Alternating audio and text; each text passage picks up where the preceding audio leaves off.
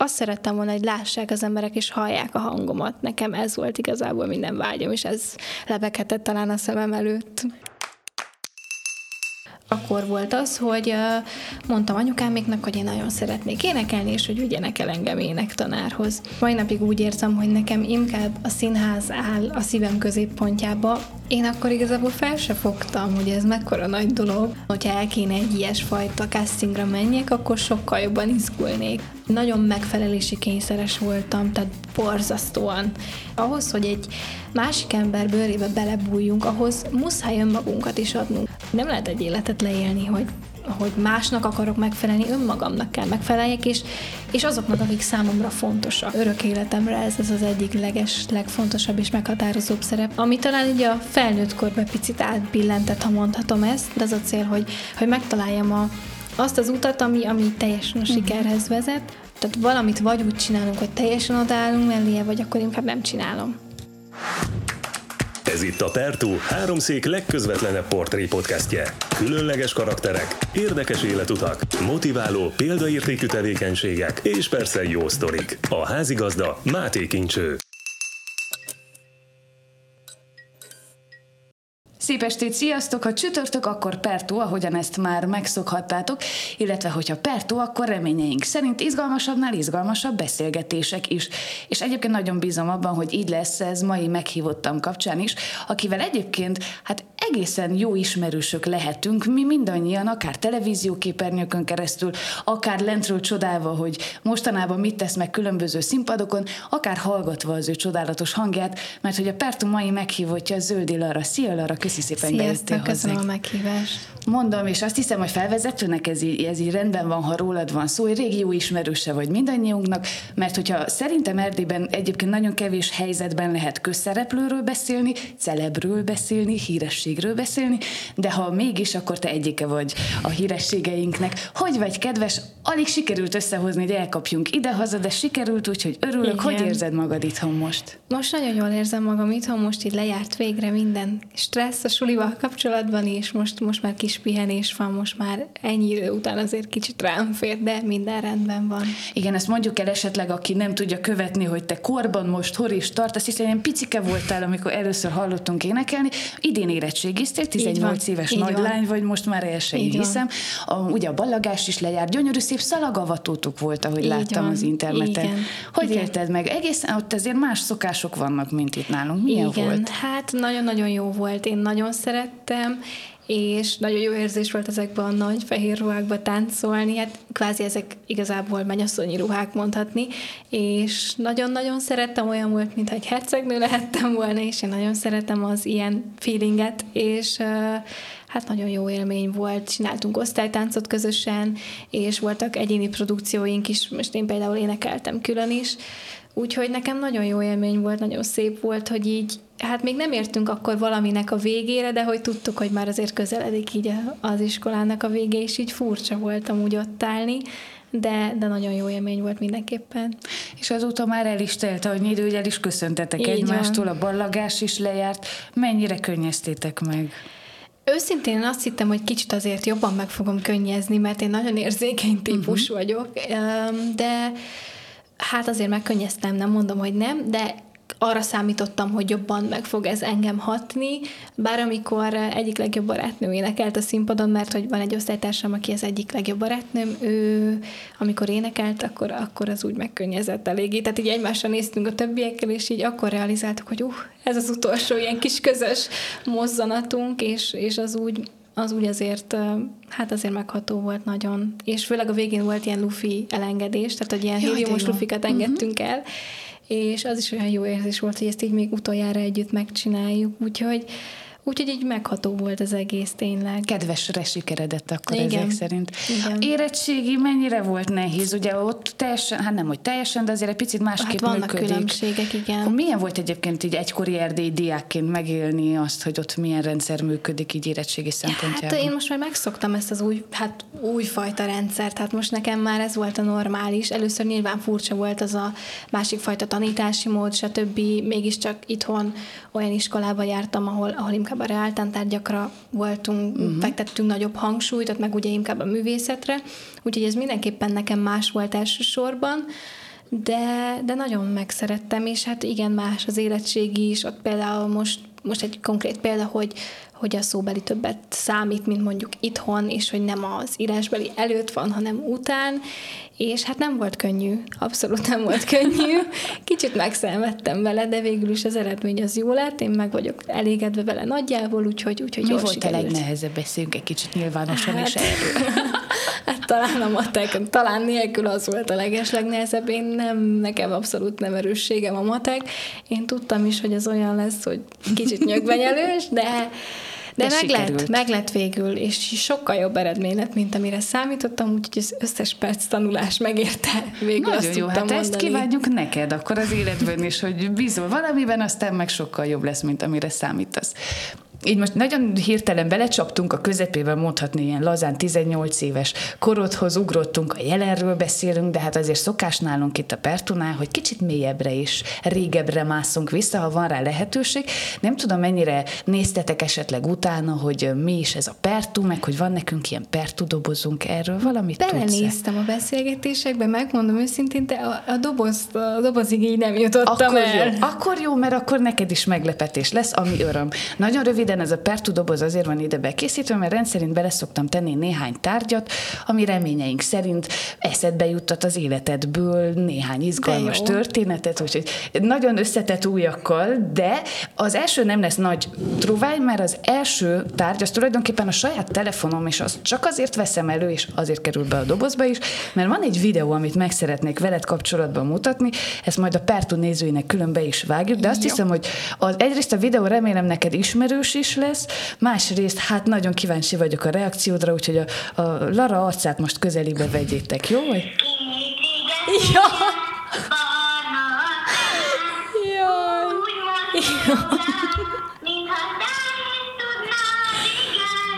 Ismerős, igen.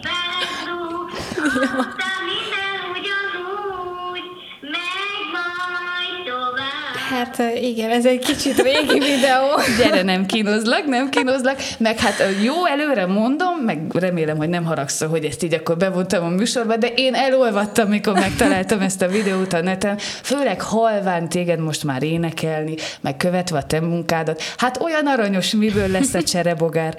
Tíz éves voltál, amikor elvittek Ö, először énekelni, ugye? Igen, igen, tíz éves voltam. Ez a videó mikor ez készült? azelőtt készült, uh-huh. ez azt hiszem, hogy hát harmadikos lehettem, nyolc, nyolc éves voltam, azt hiszem, igen. És akkor jött az először talán így, hát így, így komolyabban, hogy én szeretnék énekelni, és hát meg akartam próbálni egy gyerek tehetségkutató műsort, ami akkor nem sikerült elsőre, utána mentem énektanárhoz, és oda készült ez a videó, és hát így visszanézve, hát Hát nem mondom, hogy borzalmas, de hát nyilván teljesen más volt a hangom is, tehát, Persze. tehát most egy kislány voltam akkor nagyon, nem mondom, hogy most még olyan felnőtt vagyok, de hogy, de hogy azért már van különbség nyilván. Um, és utána voltam, igen, először énektanárnál tíz évesen, igen. Ez mi volt ez az első, ahová jelentkeztél akkor? Uh, hát ahova ez a videó készült, az az énekiskolája volt, Jaj, mert jaj, jaj. akkor, akkor nagyon ment ez a műsor, és én oda szerettem volna jelentkezni, csak hát sajnos nem sikerült. Elmentem egy castingra, de hát ott még nem is tanultam soha énekelni, hát nem sikerült akkor. Ez nyilván kicsit azért csalódott voltam emiatt, de úgy voltam vele, hogy semmi baj, megyünk tovább. Uh-huh. És akkor így eltelt körülbelül egy másfél-két év szerintem, és, és akkor volt az, hogy uh, mondtam anyukáméknak, hogy én nagyon szeretnék énekelni, és hogy vigyenek el engem énektanárhoz. És akkor mondta apukám, hogy hát rendben, akkor keresünk egy énektanárt, és így jutottam el énekórára, és akkor volt az, hogy már egy éve jártam énektanárhoz, ilyen 11 éves lehettem nagyjából, és akkor jelentkeztem a, a kicsi óriásokba. óriásokba, Igen. Így van. És akkor effektív, ha lehet valahol talán egy mérföldkövet állítani, vagy egy vonalat húzni Zöld Élara ére- életében, karrierjében, akkor azt hiszem, hogy ez volt az első olyan Igen. hangsúlyos dolog. Na gyere egy kicsit, avasd be bennünk, hát biztos vagyok benne, hogy azért se a Pertu nézői, hallgatói nem fordulnak meg gyakran sem castingokon, sem különböző stúdiós felvételeken. Milyen volt olyan pici lányként belecsöppenni abba a világba? Én akkor igazából fel se fogtam, hogy ez mekkora nagy dolog. Most amúgy napjainkban, hogyha el kéne egy ilyesfajta castingra menjek, akkor sokkal jobban izgulnék, szerintem. Uh-huh. Um, nagyon-nagyon furcsa volt, úgy hirtelen, de nagyon élveztem, hogy így rám figyelnek, hogy velem foglalkoznak. Nyilván izgultam is eléggé, és hát úgy zajlik igazából ilyenkor egy casting, hogy mi jelentkeztünk, és um, kellett küldenem egy videót, ami otthon készült, és az alapján, hogyha az nekik tetszik, akkor nem is tudom már pontosan hány dalt, 5-6 dalt kellett elvinnem talán egy élő castingra, ami Budapesten volt uh-huh. az RTS székházba, és hát akkor ott, ott volt egy élő castingom, ott azokat a dalokat el kellett énekelnem, és hát majd később kaptam rá csak választ, de ez ilyen több körös casting volt, tehát mielőtt a tévébe bekerültünk volna, azelőtt már három darab castingunk volt, tehát hogy ez egy több, több fordulós. Több rostán át igen. kellett menni, igen, igen. Nagyon nehéz, kimerítő az az egész ott lét, vagy nagyon intenzív munka? Hát um, nem olyan könnyű, de hogy például ezek a castingok, ezek csak pár órások voltak, ez mm. annyira nem volt vészes, és hát akkor, tehát a, annyi idősen nem is fogtam fel ezt tényleg, tehát hogy akkor úgy nagyon energikus voltam. Mire gondoltál? Mit éreztél akkor? Mondod, nem izgultál, hát nagyon jó. Hát, vala, valamilyen szinten azért izgultam, csak hogy nem fogtam fel igazából. Uh-huh Őszintén nem tudom, hogy mi lebeghetett a szemem előtt, csak nagyon szerettem volna, hogy sikerüljön, és hogy, és hogy lássanak az emberek. Nekem ez volt mindig a nagy vágyam, hogy nem azért, hogy elmondhassam, hogy a tévébe szerepelek, abszolút nem emiatt, csak hogy azt szerettem volna, hogy lássák az emberek, és hallják a hangomat. Nekem ez volt igazából minden vágyam, és ez lebeghetett talán a szemem előtt. És megadatott. Így Tehát van, hál' Istennek igen. be is jutottál, sőt, csapaton belül ugye effektív a célig is elértetek, igen. megnyertétek ezt. Utólag is gratulálok gratulálok, soha nem szépen. volt még alkalmam. Hát most legyen. Viszont uh, ilyen vagány dolgok történtek veled, hogy nem tudom, Oleg Gergővel énekeltél, meg egyáltalán estéről estére, hétről hétre ide-haza nézhették a szülők, nézhették a barátok, hogy mi történik Larával. Ezt így picit felnőttebb fejjel most már jócskán, ugye, hogy éled meg? Mennyire, nem tudom, hagyott nyomot, vagy pecsételt meg valamit talán ott a legelején ez az egész? Hát nekem mindenképpen nagyon jó élmény volt, hogy itthon a barátok, a család, mindenki tudta ezt így követni, és hogy, és hogy hétről hétre mondjuk egy ország, hát ha nem is egy egész ország, de egy országnak egy része megismerhetett engem. Tényleg annyi idősen ezt nem fogtam fel, hogy ez mekkora dolog. Tehát ha most történne velem ilyen, akkor, akkor biztos, hogy úgy élném meg, hogy úristen, ennyi ember ismer, és hogy ó, rám figyel mindenki, akkor ezt így nem fogtam fel, csak, csak mindig annyi volt, hogy mikor szombatonként lement az adás, mert hogy az első pár adás, azt tudom, hogy szombaton uh-huh. volt, aztán utána átkerült vasárnapra, tehát mindegy lényeg, hogy hétvégén lement az adás, és bementem hétfőn iskolába, akkor mindig jött mindenki, hogy hogy, hogy úristen, mi történt, és hogy, és hogy a színfalak mögött is mi történt, és mindenki próbált kérdezősködni, mert ugye mi ezt már uh, nyáron leforgattuk, és hogy, akkor, és hogy akkor mi a végeredmény, és mondtam mindig, hogy hát én erről nem beszélhetek, és nem is akarok beszélni róla, mert hogy mindenki megnézi, és majd meglátja, hogy mi zajlott mi nyilván a, a tévében, de mindig mindenki próbált nagyon kérdezősködni, és így, és így meg tudakolni mindent. Na igen, igen, hát ott legjobb tudomásom szerint egészen komoly ilyen titkos uh, szerződéseket, hogy mondják ennek? Hát titoktartási, titoktartási szerződés. Igen, hát igen, a szerződésen belül ez benne igen, volt. Igen, ez, ez, ez a nagy rész nyilván nem tudom, hogy minden műsornál így van de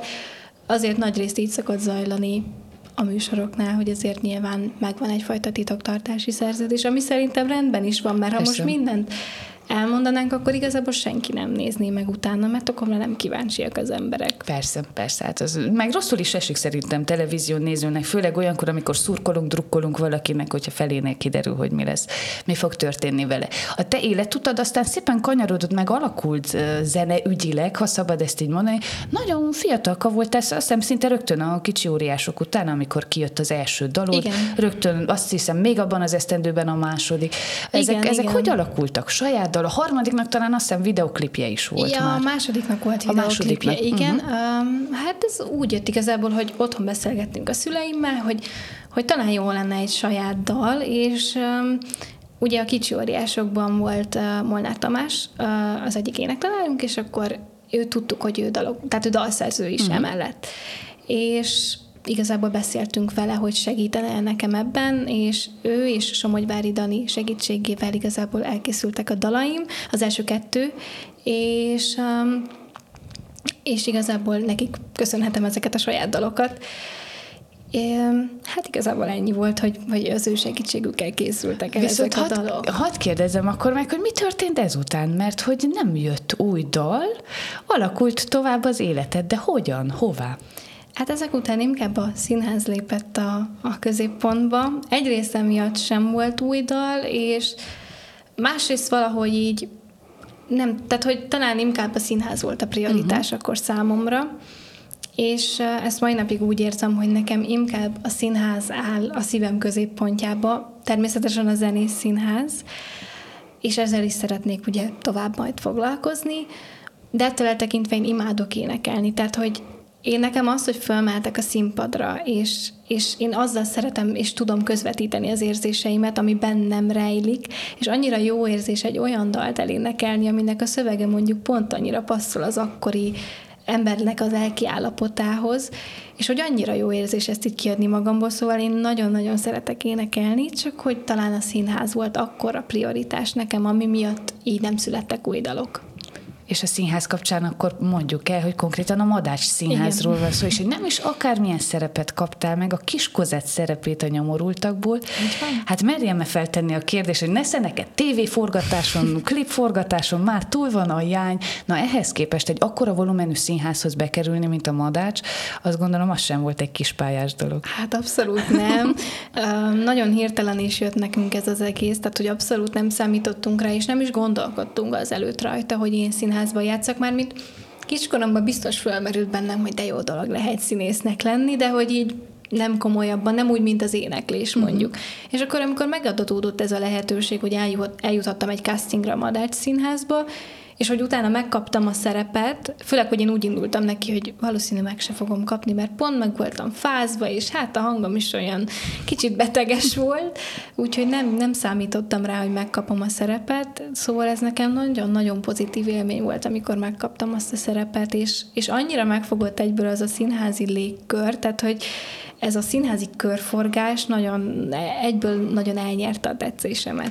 Ekkor hány éves vagy? Körülbelül 12 éves 12, vagy? Igen, 12 voltam. Azért mert aztán rögtön után, rögtön, hát jött is a Tomika szerepe a Roksuliból, de igen. a kettő között, ha a timeline-t jól akarom felrakni, a kettő között már talán elindult a mm, Starban Star. Igen. Meg igen, egy kicsi, ugye? Igen, mert 2017 elején volt a kiskozat szerepe, március tizenvalahanyadikán, mert pontosan nem emlékszem, és időközben 2017 november, novemberében indult el igen a, a Starbuster meg egy kicsi, és akkor időközben ugye zajlottak a castingok nekünk a rocksulira, és hát így minden hétvégén voltak nekünk ilyen továbbképzéseink, és felkészítőink a castingokra, a nagyobb castingokra, és hát így a végén úgy alakult ki közben az előadás. Tehát pontosabban az egész konkrét próba folyamatot, amikor már megvoltunk, hogy kik játszunk majd, és melyik szerepben, az ilyen 2018 április-májusában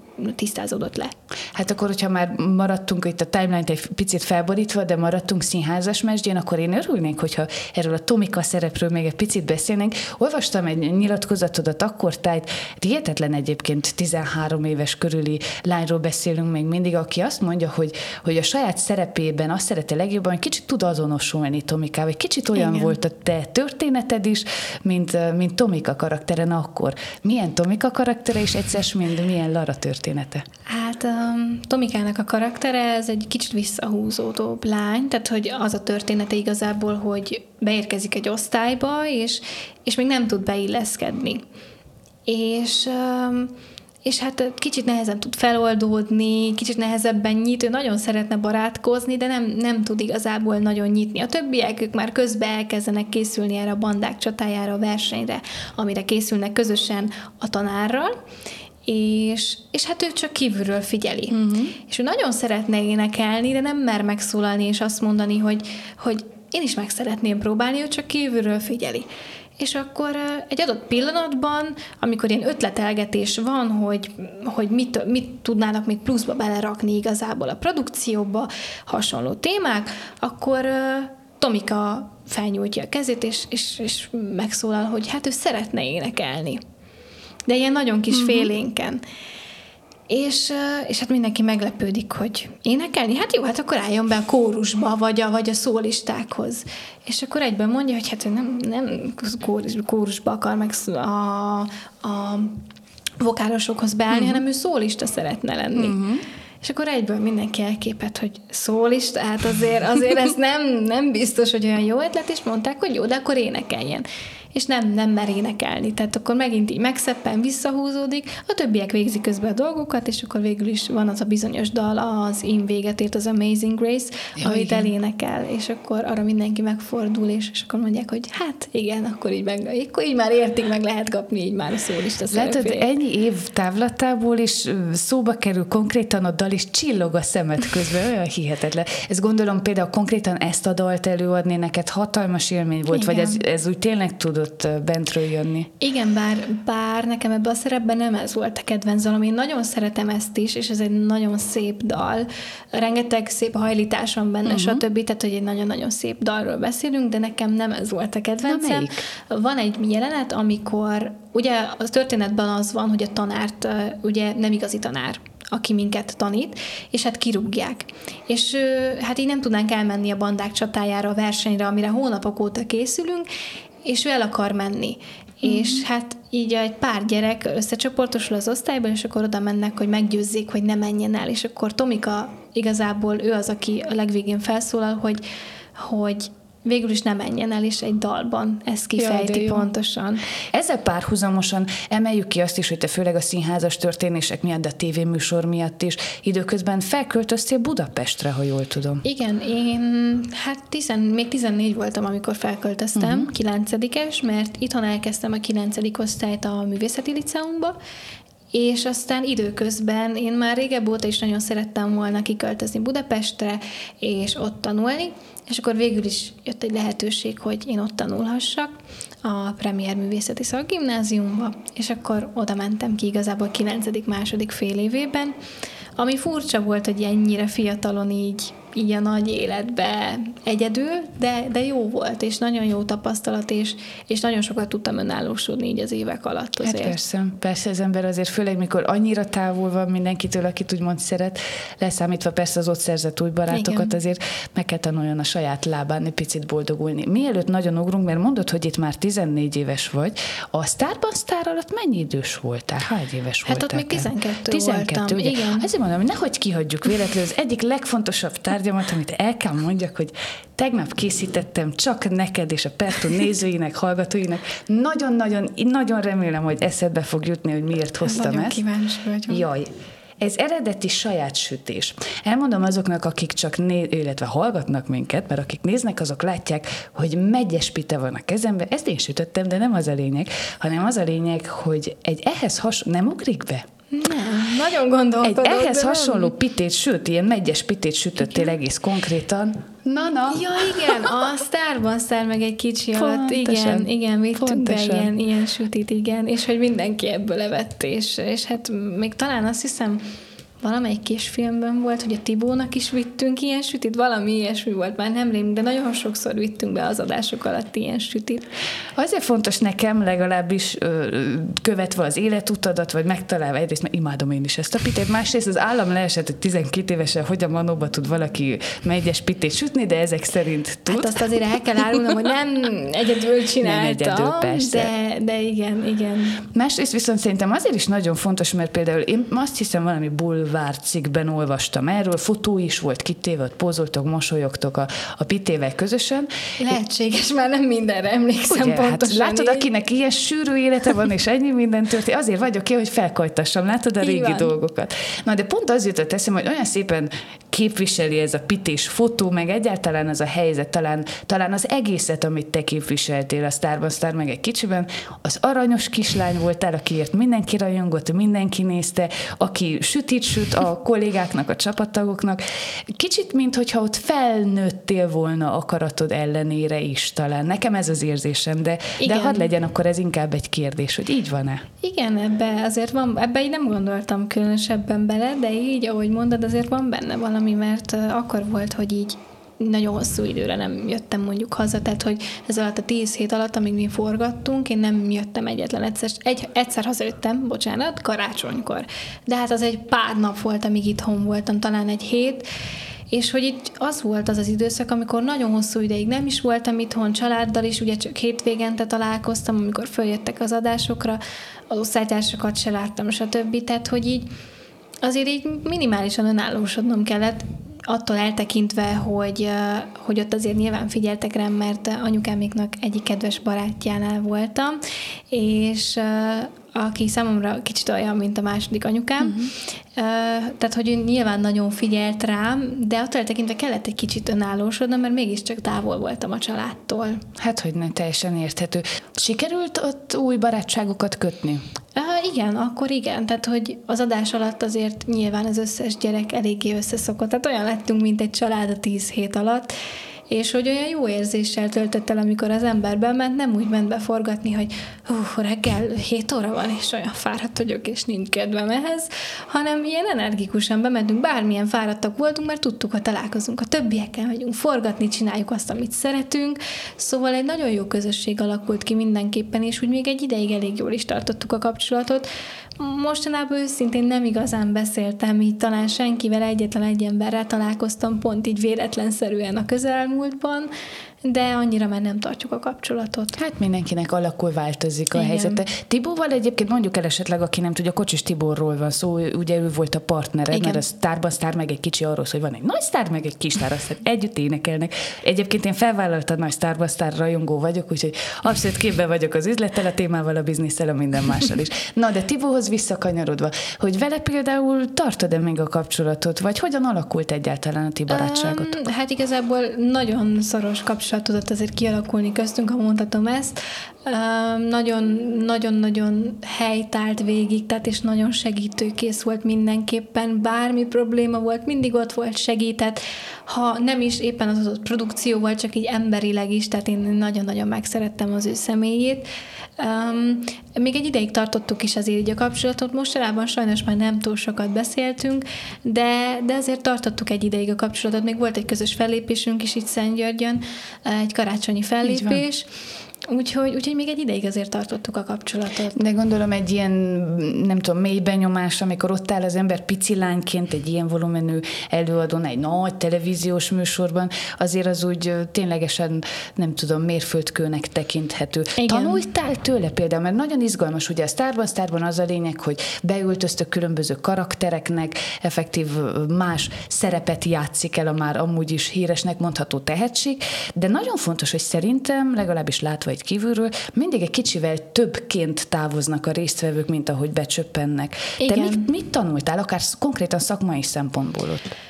Hát most ilyen konkrétumot talán nem tudok mondani, szerintem az, hogy egy kicsit felszabadultak tudtam lenni, és hogy mertem önmagamat adni, bár még nem teljesen azon, még mai napig azért dolgozom, de, de egy minimálisan azért ez, ez hozzásegített ez a műsor. Tehát ahhoz, hogy egy másik ember bőrébe belebújjunk, ahhoz muszáj önmagunkat is adnunk. Tehát, hogy, hogy muszáj minden gátat leküzdeni, és azt mondani, hogy nem érdekel, hogy mit mondanak az emberek, hogy most ennek és ennek beöltöztem, és hogy nézek ki. Én ez vagyok, és ezt, ezt próbálom előadni. Szóval, hogy ebben szerintem nekem segített mindenképpen ez Értek a műsor. ilyen negatív kritikák is esetleg, hogy, hogy akkor most hát, ez a jelmez, vagy minek öltöztél be? Már ilyen konkrétumra nem emlékszem, biztosan volt Milyen negatív jó, is. hogy elfelejtettem. Hála Istenem, de tudom, hogy volt negatív is, mert negatív mindig van, de már egy konkrétumra nem emlékszem, hogy, hogy mi lett volna de ezek így mai napig, hogyha kapok egy negatív kritikát, az azért nem érint annyira jól engem. Megtanultam azért már kezelni úgy, hogy azért most ne az legyen, hogy most két hétig akkor teljesen ilyen szomorú állapotban vagyok, és akkor nem beszélgetek senkivel nyilván, de azért mai napig megérint nyilván, hogyha egy hmm. negatív kritikát kap az ember. Hát hogyne, hogyne, de mondod, hogy megtanultad. Na hogy? És mi által tanultad meg? Hát nem is tudom, én nem, így az évek alatt szerintem ez kialakult, tehát hogy most már eljutottam arra a szintre ennyi év után, hogy, hogy nagyon hosszú ideig én nagyon megfelelési kényszeres voltam, tehát borzasztóan és nagyon sokszor nem mertem egy bizonyos dolgot csinálni, azért, mert hogy jaj, mit mondanak mások. Uh-huh. És, és az évek során ez már nagyon kezdett idegesíteni, hogy emiatt nem tudok én önmagam lenni, és önmagamat adni, mert hogy mit mondanak mások. És hogy így kezdtem rájönni, hogy ezt így nem lehet egy életet leélni, hogy hogy másnak akarok megfelelni, önmagamnak kell megfeleljek, és, és azoknak, akik számomra fontosak. És nem azt mondom, hogy ez teljes mértékben sikerült, mert mai napig bennem van ez, és ez talán mindig is bennem lesz, de hogy ez alakult, mert most idén decemberben volt az, hogy nagyon elegem lett ebből, hogy mindenkinek meg akarok felelni, és jött egy ilyen elhatározás, hogy és sose teszek újévi fogadalmat, de hogy én jövőtől engem nem érdekel másnak a véleménye. Az Na, a lényeg, hogy, hogy magamnak akkor az év? megfelelje. Eddig egészen szerencsésen. Nem mondom, tényleg mindig szerintem egy kicsit azért bennem lesz ez az egész, mert ez valahogy így belém van kódolva sajnos. De, de dolgozok rajta, hogy jobb legyen, és hogy, és hogy azért tényleg ne az legyen, hogy másnak akarjak megfelelni, magamnak legyen jó, és én érezzem jól magamat. Igen, hát ez valószínű, hogy még az a remélhetőleg nagyon sok év, ami előtted áll, az majd ilyen gyakorlat teszi a mestert alapon, tudod, ilyen szempontból is tovább, tovább csiszol majd téged még egy picit ugorjunk vissza azért a múlthoz. Egész konkrétan van még egy ilyen kis topik, ami engem nagyon-nagyon érdekel, mégpedig a, amikor is bekerült az úgymond mindenkori István király története a te életedbe. Igen. Mert hogy két nagyon fontos szála is van a te életedben az István a király rockoperának. Előbb beszéljünk az elsőről, ami tulajdonképpen az István a király iskolába megy című projekt, Igen. ezt Feke Pár rendezte, és ott nagyon izgalmas Gizella szerepére pályáztál te. Így van, így van. Um, igazából nekem ez a lehetőség, ez, ez nagyon véletlenszerűen jött, tehát hogy abszolút nem számítottam rá. Tudom, hogy még éppen roksuli előadások voltak a Madács Színházban, és az egyik szereplő mondta nekem, hogy, hogy ő jelentkezik erre, és hogy nem gondolkodtam rajta, hogy én is jelentkezzek. És hát így mondtam, hogy igazából nem is tudtam, hogy lesz ilyen, de hogy tök jó, hogy mondtam, mert nagyon szívesen megpróbálnám magamat ebben. És akkor egyből mondtam a szüleimnek, és mondták, hogy persze természetesen, ha szeretnék jelentkezni, nyugodtan.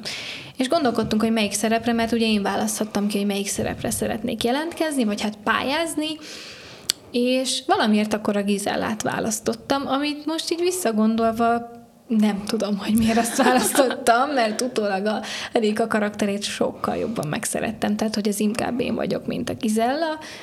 Azt is szeretem, azt a karaktert is, teljesen más, mint a Réka, de de valahogy, hogyha most kéne oda kerüljek, hogy válasszak, uh-huh. akkor biztos, hogy a Rékát választanám. Hát, de hát teljesen érthető is. Viszont szerintem annyi hozzátartozik az igazsághoz, nézd csak meg, hogyha az István a királyrok operát veszük, akkor női vonalon talán még a sarolt szerepét is egy picit úgymond übereli Gizellának a, a karaktere. Olyan szempontból, hogy dalok tekintetében Igen. a legnépszerűbbek azok mégis csak a női vonalon az ő nevéhez köthetőek. Tehát az hát a igen. duett például, amit lenyomnak, úgymond Istenem, milyen csúnya szavakat használnak, de lenyomnak Istvánnal, Igen. az egyik legikonikusabb dal, Így nem van. véletlen, hogy, hogy neked Igen. is mondjuk akár ez a dal miatt ez maradt meg először. Szerintem amiatt a dal miatt is választottam um, ezt a ezt a karaktert, mert én az előttről is ismertem az István a királyt, tehát nekünk ez ilyen bevett szokás volt, hogy amikor régen a tévébe betítették esetleg valamelyik az előtti évi István a királyt, akkor biztos, hogy néztük augusztus 20-án. Én nagyon Ugye? szerettem már akkor is, és ismertem is a dalokat, viszont mivel kicsiként láttam utoljára, így ezért, amikor jött ez a lehetőség, nem néztem annál jobban bele, hogy mondjuk Réka karaktereinek, Réka karakterének milyen dalai vannak. És lehet, ha jobban belenéztem volna, akkor azt választottam volna, mert azért mondjuk szövegileg én jobban szeretem Rékának uh-huh. a mhm. dalait. De igen, am, szerintem amiatt az Ojtával vagy tőle duett igen, miatt választottam igen, igen. szerepét. Szerintem egyébként nincsen se erdélyi magyar kislány, se magyarországi magyar kislány, se felvidéki, se semmilyen magyar kislány, aki valahonnan ne talán, de ismeri az István a király történetét, aki legalább egyszer ne dudolta volna ezt a dalt. Abszolút érzem, adom át, átérzem teljesen, hogy miért vonzottál a szerephez. Viszont mielőtt még mindig tovább ugornánk a mostani István a király történetéhez, én nagyon-nagyon-nagyon széles mosolyjal néztem azt a videót, van egy ilyen jó kis verkfilm fent Igen. a neten, ami Fekepali elmondja, hogy hello, megjöttetek, milyen jó. Nem derült ki viszont számomra ennek az egész munkafolyamatnak a mikéntje és a hogyanja.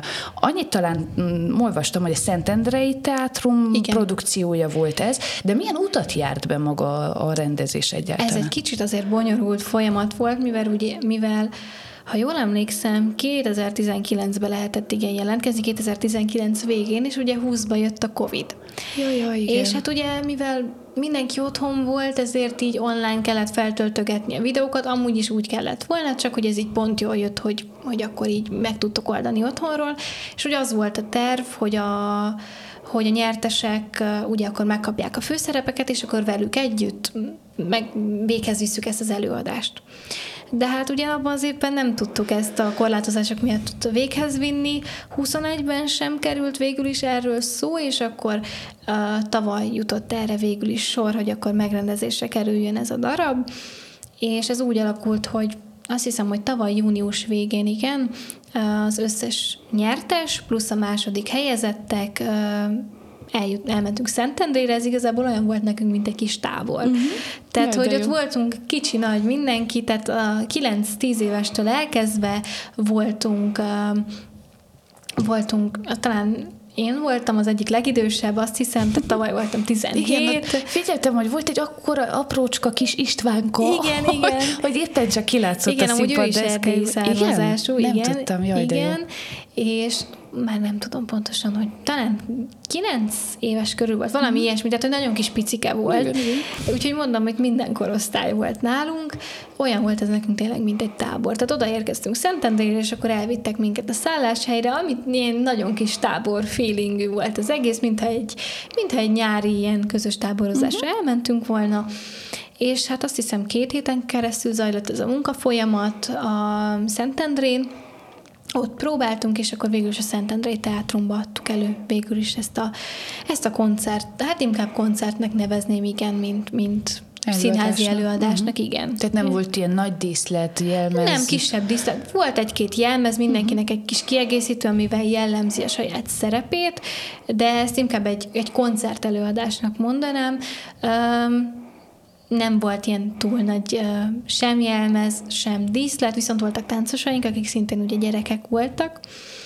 Úgyhogy így egészült ki végül is ez az előadás. Szentendrén és végül azt hiszem Gödöllőn, igen, még ott játszottuk ezt, az, ezt a koncertet, vagy előadást, igen. Azt hiszem viszont Zöldillara nem nagyon maradhatott hiányérzete, ha az István a királyról van szó, lám díszlet, jelmez. Hány százas tábból dolgoztatok ide-haza a székelyföldi nagy produkción? Hát, azt hiszem, hogy az első évben 405-en voltunk pontosan. Hogy pótolta szerintem azt, ami, ami talán Szentendrén és az ott történteknél egy picit kimaradt. És akkor Igen. itt nyúlok a dobozomhoz immáron harmadszorra is, azért, mert hát nagyon remélem, hogy fogsz neki örülni, mert én nagyon örültem, és akkor ezúton is hatalmas köszönet, hogy ezt kölcsön kaphattuk, mert hogy a harmadik tárgyam az a te jelmezed, Igen. illetve annak egész pontosan egy része, Igen. amit az István királyban. Én nem bánom, hogyha ezt így Jó. közben egy picit kibontott talán, hogy esetleg tudjuk megmutatni is a, a Pertu nézőinek. Ez az az eredeti jelmez, amit Igen. te viselsz a színpadon, Igen, és Dan Julinak itt akkor most egy hatalmas köszi, meg Pacsi, mert ő volt az, aki ezt nekünk rendelkezésünkre bocsátotta. Igen, hát ezt most nem fogom tudni nem baj. így teljesen Figyelj, megmutatni, de... Soron kívül megkérlek, hogy, hogy vedd fel, vagy valami, és csinálunk egy kis Igen, ez, ez igazán igazából a, hát ez, a, ez ami rákerül a szoknyára, Igen. mert nekünk van egy szoknyánk, és arra kerül ez a felső részre, és akkor még azon erre még külön ezek a kis, hát ilyen madzagok, kötések igazából, ami még így szintén rákerül, és ugye hát vannak is kendőnk, ami, oh, ami igen, a hát jellegzetes kendője Rékának. Persze. Igen. Mit jelent neked ez a jelmez, és akkor egyszer, mint a Székelyföldi nagy produkció, az István a királyra opera? Hát számomra ez a legfontosabb szerep, amit eddig játszhattam, és talán szerintem örök életemre ez az az egyik leges, legfontosabb és meghatározóbb szerep, ugyanis nekem ez volt az a szerep, ami ami talán így a felnőtt korban picit átbillentett, ha mondhatom ezt, mert ez volt az első kvázi felnőtt szerep, ami nem gyerekszerep. Uh-huh. Mert hogy Réka még nem felnőtt az eredeti történetben sem, de hogy már nem kislány. És nekem talán ez volt az a szerep, ami így nagyon meghatározó volt ilyen szinten is, hogy már nem kislány szerepet játszok, nem egy, egy 10-12 éveset, és hogy, és hogy tényleg a Réka karaktere az annyira tud velem azonosulni. Szintén, mint, ugyanúgy, Na mint miért? a Tomika. Mint a Tomika, igen. Főként azért, mert hogy Rékának az a, az Isten és a vallás felé való szeretete, az, az, az nagyon hasonlít ebben rám. Tehát, hogy én is nagyon vallásos személynek tartom magamat, és nekem nagyon fontos a, a Jóistennel való kapcsolatom, és hogy ez nagyon közös vonás bennünk. Emellett meg az a, az a tisztaság, az a, amit áraszt, az, az hihetetlen szerintem, ami, ami Réka karakteréből jön, és talán ezzel is tudok egy kicsit azért azonosulni. Azt mondjuk el, hogy ugye megosztott szerepről van szó, olyan formája Ricu Ilka, Ilka Krisztina játsza szintén Rékát a másik szereposztásban, dupla szereposztásban, de hát azért, hogyha szakmai vonalon nézzük az István a király székelyföldi nagy produkciót, itt azért nagyon komoly színész kollégák voltak Igen. ott még ugye egész Erdélyből.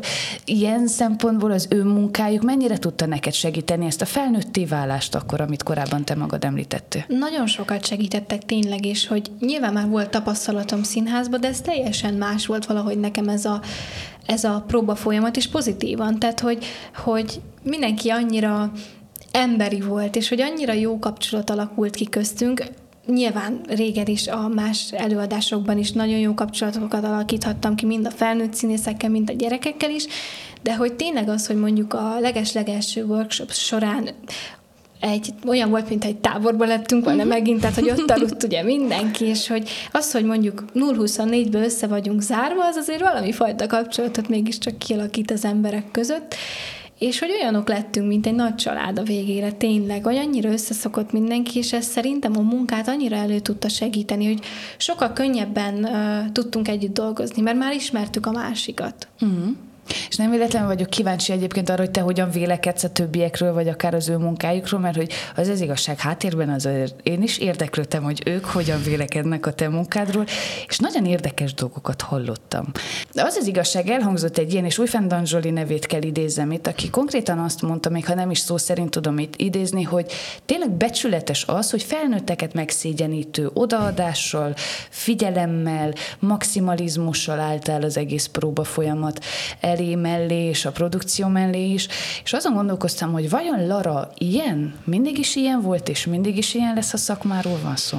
Szerintem igen, remélem, hogy ez a, ez a jó tulajdonságom azért megmarad örökre, de hogyha rajtam múlik, akkor biztos. Én, én úgy szeretem csinálni a dolgokat, hogyha valamit csinálok, akkor ezt teljes szívből csináljam, és, és teljes odaállással és maximalizmussal. Tehát félmunkát én nem szeretek végezni, és számomra az István király ez tényleg egy hatalmas mérföldkő volt, és annyira annyira egy csodálatos élmény volt számomra, hogy, hogy ilyen emberekkel dolgozhattam együtt, és hogy egy ilyen csodaszép produkcióban vehettem részt, és hogy igen, ez szerintem igaz, amit mondtak, nagyon maximalista vagyok, tehát borzam, néha már, néha már túlzásba is viszem a maximalizmusomat, és igen, nagyon szeretem tényleg azt, tehát úgy csinálni, hogy, hogy teljes odaállással. Tehát valamit vagy úgy csinálunk, hogy teljesen odaállunk melléje, vagy akkor inkább nem csinálom.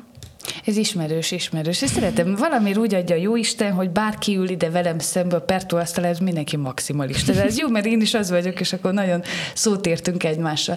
Az Isten a király kapcsán apropó maximalizmus, vagy éppen perfekcionizmus, viszont van egy érdekesség, amit megtudtam, hogy talán neked ez olyan szempontból is volt nagy kihívás, hogy mindez idáig a népdal és egyáltalán népzen az nem volt olyan nagyon fajsúlyos, az, sőt, szinte egyáltalán az életedben.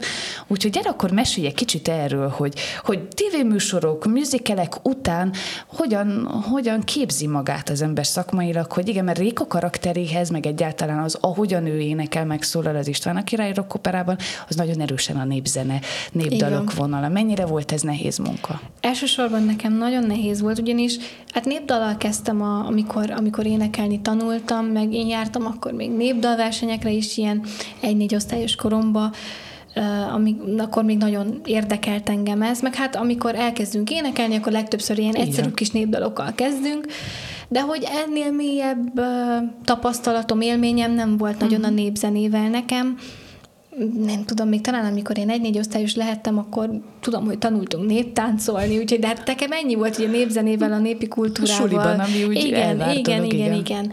Hogy ennél mélyebb élményeim nem igen voltak vele, és hát amikor igazából kiderült, hogy nekem a Réka szerepét kell, vagy hogy fogom alakítani, hogy erre jelentkezem, és kristályosodott bennem, hogy akkor, hogy mit is kéne alakítanom, akkor akkor kicsit megijedtem a feladattól, mert elsősorban azt mondtam, hogy nem olyan nehéz az, hát most én énekeltem régen népdalokat, hát most nincs abban semmi nagy dolog. Mármint, hogy könnyen fog nekem menni, mm. arra értettem. És akkor eljutottunk az első énekórához, és akkor így elkezdte tudatosulni bennem, hogy húha, ez nem annyira könnyű, mint számítottam rá, és ott, ott egy jó pár hónapos, nagyon kemény munka volt. Tehát, hogy ilyen novembertől márciusig az a négy-öt hónap, hát egy öt hónap, igen, az, az kemény munka volt. Tehát minden héten énekóra gyakoroltam otthon is rengeteget, tehát már az egész család kívülről fújt az egész István, aki hát ugye? énekeltem. De ez nálunk minden darabnál így van amúgy. Persze. Amiben éppen benne vagyok, ez 0-24-ben megy nálunk. És tényleg rengeteg, nagyon sok munka volt, de nagyon sokat köszönhetek a, az István a királyba az énektanároknak, úgyhogy tehát, hogyha ők nem lettek volna, akkor valószínű ez egyedül nem ment volna. Úgyhogy innen is köszönet nekik tényleg. Én is pont erre gondoltam, tudod, hogy hány ember van még, akik mondjuk nem a színpadon állnak egy ilyen kaliberű produkció esetében, és lám a munkájuknak a gyümölcse milyen szépen hajható, látható adott pontokon. Egyébként nem tudom, hát arról van-e szó, ugye idén nyáron nem fogjuk látni nem. az István a király rock operát székelyföldi nagy produkciós változatában, de gondolom csak lesz még folytatás. Reméljük, reménykedünk nagyon benne. Vagy. Nagyon reménykedünk benne, nagyon hozzám nőtt ez a szerep, az egész társaság, mindenki, szóval um, nagyon-nagyon-nagyon reménykedem, hogy láthatják még majd a nézők. Hát így legyen, ezt hogy nektek és magunknak is kívánom egy kalap alatt, de ha már István, a Király Opera, meg a konkrétan a Sepsi Szentgyörgyi fellépésed van, itt még egy nagyon izgalmas dolog, meg örültem is, hogy így szóba hoztad te magad, hogy, hogy odahaza mindenki is ezt fújta már a végén, meg hallgatták folyamatosan, hogy azért akkor itt adjunk helyet annak, hogy, hogy te is a családod, mert én például elcsíptem a szüleidet látván, olyan gyönyörű, büszke székely mosolya, székely egy, látod, kiszaladt a számon büszke széles és székely mosolya, hogy, hogy ezért látni Lorát ilyen kontextusban és ilyen szerepben és egy ekkora volumenű produkcióban, és pont az jutott akkor eszembe, hogy, hogy ezért nagyon, nagyon büszkék lehetnek rád. De biztos Igen. vagyok benne, hogy te is rengeteg mindent köszönsz nekik. Ez biztos, ha ők nem lennének, akkor nem juthattam el volna ideig, sőt sem eddig. Tehát, hogy az ő támogatásuk nélkül nem sikerülhetett volna mindez, amit így mondjuk egy pár év alatt sikerült létrehozni, összehozni. Tehát én mindig is nagyon hálás leszek nekik, úgyhogy innen is nagyon köszönöm nekik a sok támogatást, mert nem csak, hogy szakmailag támogattak, hanem bármi hülyeséget bevettem, legyen az hülyeség, komoly dolog, bármi bevettem a fejembe, ők biztos, hogy támogattak benne, mert nekik az a legfontosabb, mindig azt mondják, hogy én boldog legyek, és, és hogy jól érezzem magam, és azt csinálhassam, amit szeretek, és ha én ettől boldog vagyok, akkor ők is azok. Úgyhogy tényleg bármit kitaláltam, mindig maximálisan támogattak és segítettek. Nyilván, ha látták, hogy valami nem igazán nekem való, akkor azért próbálták mondani, hogy ez lehet, hogy nem az én világom, uh-huh de mindig tényleg próbáltak a jó út felé terelni. Öcsiddel kapcsolatban is gondolom, akkor ugyanezt az elvet követik vele. Igen. Egyébként mi a helyzet? Mit lehet tudni róla? Csak a közös fotókat látjuk hébe hóba ő, ő még nagyon, hát most már annyira nem picike, mert most már kezd belépni a tinédzser korba, ami nekem nagyon fura, mert mindig eddig úgy említettem meg, hogy nagyon kis picike. Mhm. most már annyira nem pici, mert mindjárt 12 éves idén, úgyhogy... Isten éltesse. Köszönöm szépen. Úgyhogy, úgyhogy nekem nagyon fura látni, hogy, hogy ő is lassan kezd hát tínédzserré válni, és ez nekem tényleg nagyon furcsa, mert nekem mindig ilyen kis picinek fog uh-huh. megmaradni. Szerintem, ha 30-40 évesek leszünk, akkor is azt fogom mondani, hogy a kisöcsém. Úgyhogy Ugye, nekünk, hát az is igen. a rendje, figyelj, még ő a kisebb, ezt azért jól letisztázni, addig a kisöcsém lesz. Ő mennyire néz rajongva akkor így a, a tévében szereplő, a híres nővérkére? Ő büszke rám Ugye? nagyon, tehát ő természetesen nagyon büszke rám, úgyhogy, és nagyon köszönöm neki, hogy, hogy mindig ilyen csodálattal néz, és tényleg nagyon szépen követi végig az egészet, ő amúgy ezek mellett ő, ő is próbálkozik egy-két dolog, most jelenleg éppen focizik, úgyhogy, úgyhogy most egyelőre nagyon ebbe van benne, és szerintem ügyesen is csinálja. Úgyhogy reméljük, hogy ő is majd elérheti azokat, amik, amiket, amiket én is elérhettem, hogy azok azt csinálja, amit szeret. Úgyhogy uh-huh. remélem ő is talán, hogy megtalálja majd azt, ha ez a foci, akkor a foci, vagy legyen bármiről szó, ő is azt csinálhassa majd, amit nagyon szeret. Fontos neked a család, így, Igen. ahogy látlak, hallgatlak, miközben mesélsz. Meg tudod fogalmazni, mert olyan szépen elmagyaráztad ezt is, hogy, hogy vallásos vagy, hogy hiszel Istenben, gondolom, akkor egyszer, mint a, az általa képviselt értékekben is. Meg tudod fogalmazni, hogy miért fontos a család? Egy ilyen ifjú, 11 18 éves hölgynek, hát ez, el se hiszem. Nekem azért fontos a család, mert ők azok, akik, akik bármi történjen mellettem állnak. Tényleg vannak olyan barátaim, hála jó Istennek, akik, akik mindig mellettem állnak és igaz barátok, de a család az mégiscsak más, mint a barátok. Tehát, hogy ők azok, akik bármi történjen mellettem fognak állni, bármit csináljak, ők akkor is ott lesznek velem, és fogják a kezemet, és, és bármikor számíthatok rájuk. És nekem a szüleim kicsit olyanok, mint, mintha szabad így fogalmazni, és ez nem rossz értelemben, mint, mint egy nagyon jó barátok is egyben.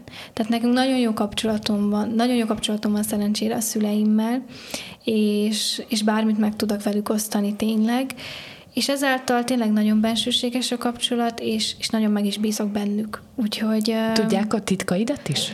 igen, igen. Jaj, de jó. Igen, Jaj, igen. nagyon jó. Igen, nekem uh, apukámmal is nagyon szívesen megosztok bármit. Nyilván anyukámmal kicsit más, mert hát ő nő, és hogy azért ilyen szempontból lesz azért kicsit más. Nekem anyukám kicsit olyan, mint, mint egy ilyen legjobb barát uh-huh. talán. És, de azért apával is nagyon sok dolgot megosztok tényleg, úgyhogy, úgyhogy nagyon hálás vagyok nekik, hogy ilyen bensőséges kapcsolatot tudtak kialakítani, úgyhogy ha majd egyszer én is oda jutok, hogy majd egyszer én is anyuka lehetek, akkor nagyon szeretném, hogy, hogy ilyen kapcsolatot tudjak majd én is kialakítani a gyerekeimmel. Apropó, milyen jó, hogy te hozott szóba azért a majdani jövőt. Néztem veled egy nagyon jó kis, a YouTube csatornát egyetlen videóját, amit viszont azóta is bánok egyébként, hogy nem folytattál, de olyan aranyos voltál, ez akkor 15 éves Igen. voltál, ugye? És olyan, olyan, ez egyik, azt hiszem, rajongó kérdése volt ez, hogy hogyan látod magad 10 év múlva, 25 évesen, hát most már nincs olyan sok azért a 25 év, Igen. de ott, ott mondtál ilyen vagány dolgokat, hogy hát szeretnél már feleség lenni 25 éves korodra. Reméled majd Los Angelesben fogsz élni. Ilyen és ehhez hasonló izgalmas dolgokat. Ezek a célok, ezek az álmok mennyire változtak? Apropó, majd te is édesanyja leszel. Pont nem régiben néztem vissza ezt a videót az egyik legjobb barátnőmmel. Nyilván nagyon szeretném ezt most is, csak azóta azért kicsit reálisabban látom a világot, mert akkor még nagyon-nagyon álomvilágba éltem, és ilyen rózsaszín ködbe, hogy, hogy én, amit elképzelek, az bármi megtörténhet, mai napig hiszem, hogy ha én valamit szeretnék, én azt biztos, hogy véghez viszem, de hogy azért minden nem olyan könnyű, mint ahogy az ember azt elképzeli. Erre így az évek során rá kellett jönnöm, hogy mindent, amit csak így kívánok a fejemben, nem biztos, hogy csettintésre összejön.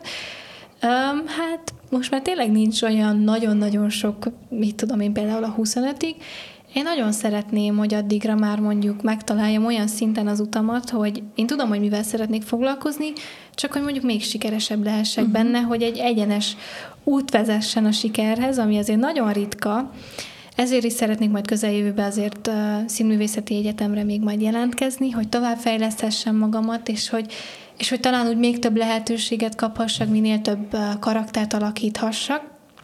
Úgyhogy főként az a cél, hogy, hogy megtaláljam a, azt az utat, ami, ami teljesen a sikerhez vezet, és hát emellett remélem, hogy a magánéletem is úgy alakul majd, ahogy elképzeltem. Ha addigra nem leszek feleség, akkor nincsen semmi veszve, mert a mai világban ez már teljesen normális. Abszolút belefér. És, és én nagyon szeretem most, hogy fiatal vagyok, és hogy még szabad, és azt csinálok, amit szeretek, és nagyon vágyom majd nyilván arra, hogy egyszer én is majd találjak valakit, aki, aki ott lesz velem, és mindig mellettem lesz, de arra még nagyon sok időm van, úgyhogy reméljük azért én nagyon vágyom erre, és reméljük, hogy ez azért minél hamarabb bekövetkezik, de nagyon sok időm van még erre. Persze, egyébként meg hát azt írja a Biblia, hogy mindennek rendelt ideje van, és ideje van az ég alatt minden akaratnak, úgyhogy az ember, ha ebben hisz, akkor azt hiszem, hogy tényleg csak időkérdése ki kell várni, és egyszer csak. Mindig azt mondtam annyi idősen, amikor te voltál, vagy amilyen most te vagy, hogy jaj, majd egyszer csak így a zebrán tudod szembe jön velem, és így megfordulunk. Gondolunk, és ha, na nem így esett, de jól esett, és pont jó volt. Ha a jövőre gondolunk, illetve hadd utaljak még vissza egy gondolatot erre a kis kedves 15 éves videódra, volt még egy nagyon fontos dolog, ami megakadt a figyelmem, de ehhez hoztam tárgyat is, úgyhogy innen az aljából ezt most nagyon ügyesen kiveszem.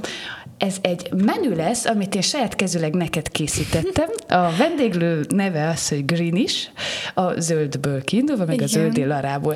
Vajon összeáll-e, hogy mi Igen, ez és nekem, miért? nekem ez egyből, ezt, ezt megnézem gyorsan. Nagyon-nagyon jól sikerült. Köszönöm szépen, az összes péntudásomat összeszedtem. Nagyon jól sikerült. Ezt tudom, hogy mire utal, ez szintén a videóban szerepelt. Uh, hát nekem ugye az az egyik álmom, hogy amit elmondtam abban a kis videóban is, hogy én nagyon szeretnék egyszer egy kávézót, vagy egy éttermet, hát inkább éttermet, ilyen kávézó büfészerűséget nyitni, és, és igen, és azt hiszem abban a videóban is elmondtam, hogy ez nekem egy nagyon nagy álmom, és hogy mindenképpen olyan ételeket szeretnék benne, amiket mondjuk így a családból hozok uh-huh. recepteket főként, de hogy nagyon sok olasz kaját szeretnék, mert hogy igen, azt látom is, hogy igen, meg örmény, örménykajákat, mert hogy ez fontos, hogy én mindig szeretem hangsúlyozni, hogy bennem van örményvér anyukám felől, és hogy nekem ez nagyon fontos, úgyhogy ezt így majd szeretném továbbá kamatoztatni így a jövőben is. Ez azt jelenti, hogy például csak óvatosan teszem fel a kérdést, de ezt egyébként tartsd meg, hát ha majd szükség lesz, de tényleg óvatosan teszem fel a kérdést, de ez azt is jelenthetné, hogy esetleg majd eljön Zöld Illara életében az a pillanat, amikor újra felszedi a sátorfáját, hazajön, és mondjuk, mert ott a kis videódban családi vállalkozásként emlegetted a Igen. vendéglőt. Ezt ide-haza szeretnéd megvalósítani? Um, nem feltétlenül. Én, én nekem eddig, ez eddig nem is jutott eszembe, hogy mondjuk itthon is véghez lehetne ezt vinni. Nekem eddig mindig az volt a fejemben, az levegett a szemem előtt, hogy, hogy mindenképpen Budapesten szeretném ezt így tovább kamatoztatni, vagy mondjuk létrehozni, mert hogy ott képzelem el én a jövőmet.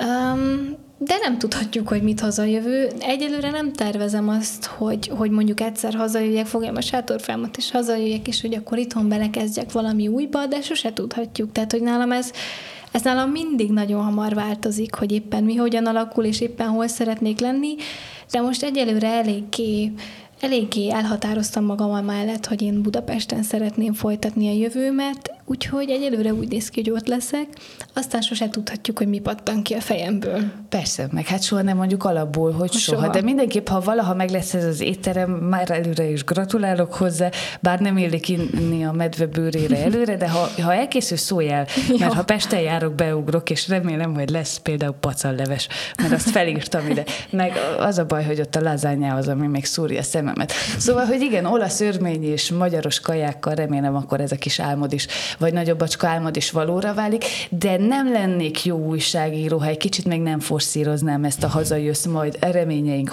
szerint hazajössz majd témát. Mi lenne az, így 18 éves kopakkal végig gondolva, amit téged ide vissza tudna hozni? Milyen feltételek, milyen körülmények, milyen álmok, milyen életutak, lehetőségek? Hát ezen még soha nem gondolkodtam, hogy mi lenne az, amitől én azt mondanám, hogy igen, én hazajövök. Um, nem tudom, talán több opció, jó, több opció van most a fejemben.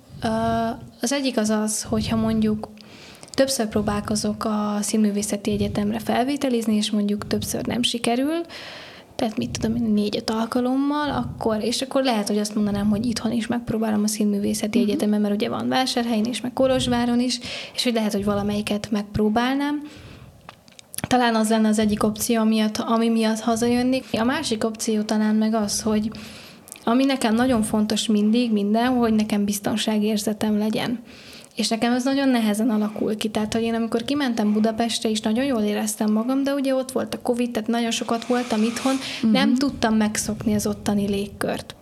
És hogy ebből kapcsolódik az, hogy talán amiatt jönnék haza, hogyha nem lenne ott számomra senki, Isten őriz, ilyen ne legyen, de hogy, hogyha nem lenne valaki, akire számíthatnék, akitől azt érezném, hogy, hogy biztonságban érzem magamat, legalább egy ember, mert ha már uh-huh. egy van, akkor akkor minden meg van oldva. Ott már lehet mocsárban való süllyedés közepette, és abban már lehet, lehet kapaszkodni. Igen. Akkor még egy utolsó gondolat, és egy másik körös játék erejéig, akkor viszont azt kérdezem meg, hogyha egyelőre nem látod esélyét annak, hogy hazajönnél, hogy akkor melyek azok az értékek, vagy melyek azok a fontos dolgok számodra, amit innen mindenképp kivinnél azoknak, akik, nem tudom, anyaországi magyarok, akik hozzád hasonlóan kiköltöztek, ott élnek Pesten, vagy egyáltalán Magyarország, Magyarországon feladat-e, céle ez egy székelyföldi nagylánynak most már, hogy, hogy igenis azok az itthoni értékeket oda kivigye? Valamilyen szinten nyilván, de ezen nem gondolkodtam így ezen eddig el, hogy, hogy mondjuk ez, hogy mennyire kéne közvetítsem mondjuk az itthoni értékeket, amit mindenképpen így, de nem csak az ottaniaknak, így az egész világnak nagyon szívesen közvetíteném, hogy, nem, nem feltétlen az itthoni értékek, hanem az, amit én mondjuk, hát mondjuk, amit itthon a családban tapasztaltam, az a szeretet és az a, az a biztonság, hogy, hogy mindenkinek azt kívánom, és azt szeretném a világnak közvetíteni, hogy találjon egy olyan helyet, egy olyan, olyan személyeket, olyanokkal vegye magát körül, akikkel biztonságban érezheti magát, és akik szeretik. Mert ez a legfontosabb. Mert nekem, ha ez a kettő megvan, én most magamból indulok uh-huh. ki, akkor minden megvan, a többit meg lehet oldani. Igen, ez, ez is zárszónak is tökéletes. Másrészt azt hiszem, hogy nem egyedül vagy ezzel az érzéssel, drága Lara, úgyhogy reméljük, reméljük, hogy ez így mind sikerülni fog, akár ezeket az értékeket kivinni, de én azért abban is bízom egy kicsit titokban, hogy hát ha egyszer majd, ha egyéb nem tudod, ilyen olyan messze van még, de vénségedre úgy gondolod, hogy érdemes hazajönni akár ide hozzá. Mindenképp mi minden alkalommal, amikor jössz, fogadunk és várunk szeretettel, köszönöm. és nagyon szépen köszönöm a mai beszélgetést. Én is köszönöm szépen. Nektek pedig köszönjük szépen, hogy ti is itt voltatok velünk. Ne felejtjétek, mindig nagyon jó néven vesszük azt, hogyha különböző tippekkel ti is jöztök arra vonatkozóan, hogy kit hívjunk meg ide a Pertó asztala mellé, úgyhogy hozzászólásban, esetleg üzenetben jöhetnek a jobbnál jobb tippek. Lehet minket lájkolni és követni a közösségi médiás felületeken. Ezt a követést és ezeket a lájkokat egyébként megköszönjük szépen a kollégák nevében is, nevezetten Deák Zsuzsó, Csiszér Adri, Török Etele és Kocsis Boldizsár János nevében is. A magam nevében köszönöm, hogy itt voltatok velünk, egy hét múlva várunk vissza, sziasztok! Ez itt a Pertú, háromszék legközvetlenebb portai podcastje.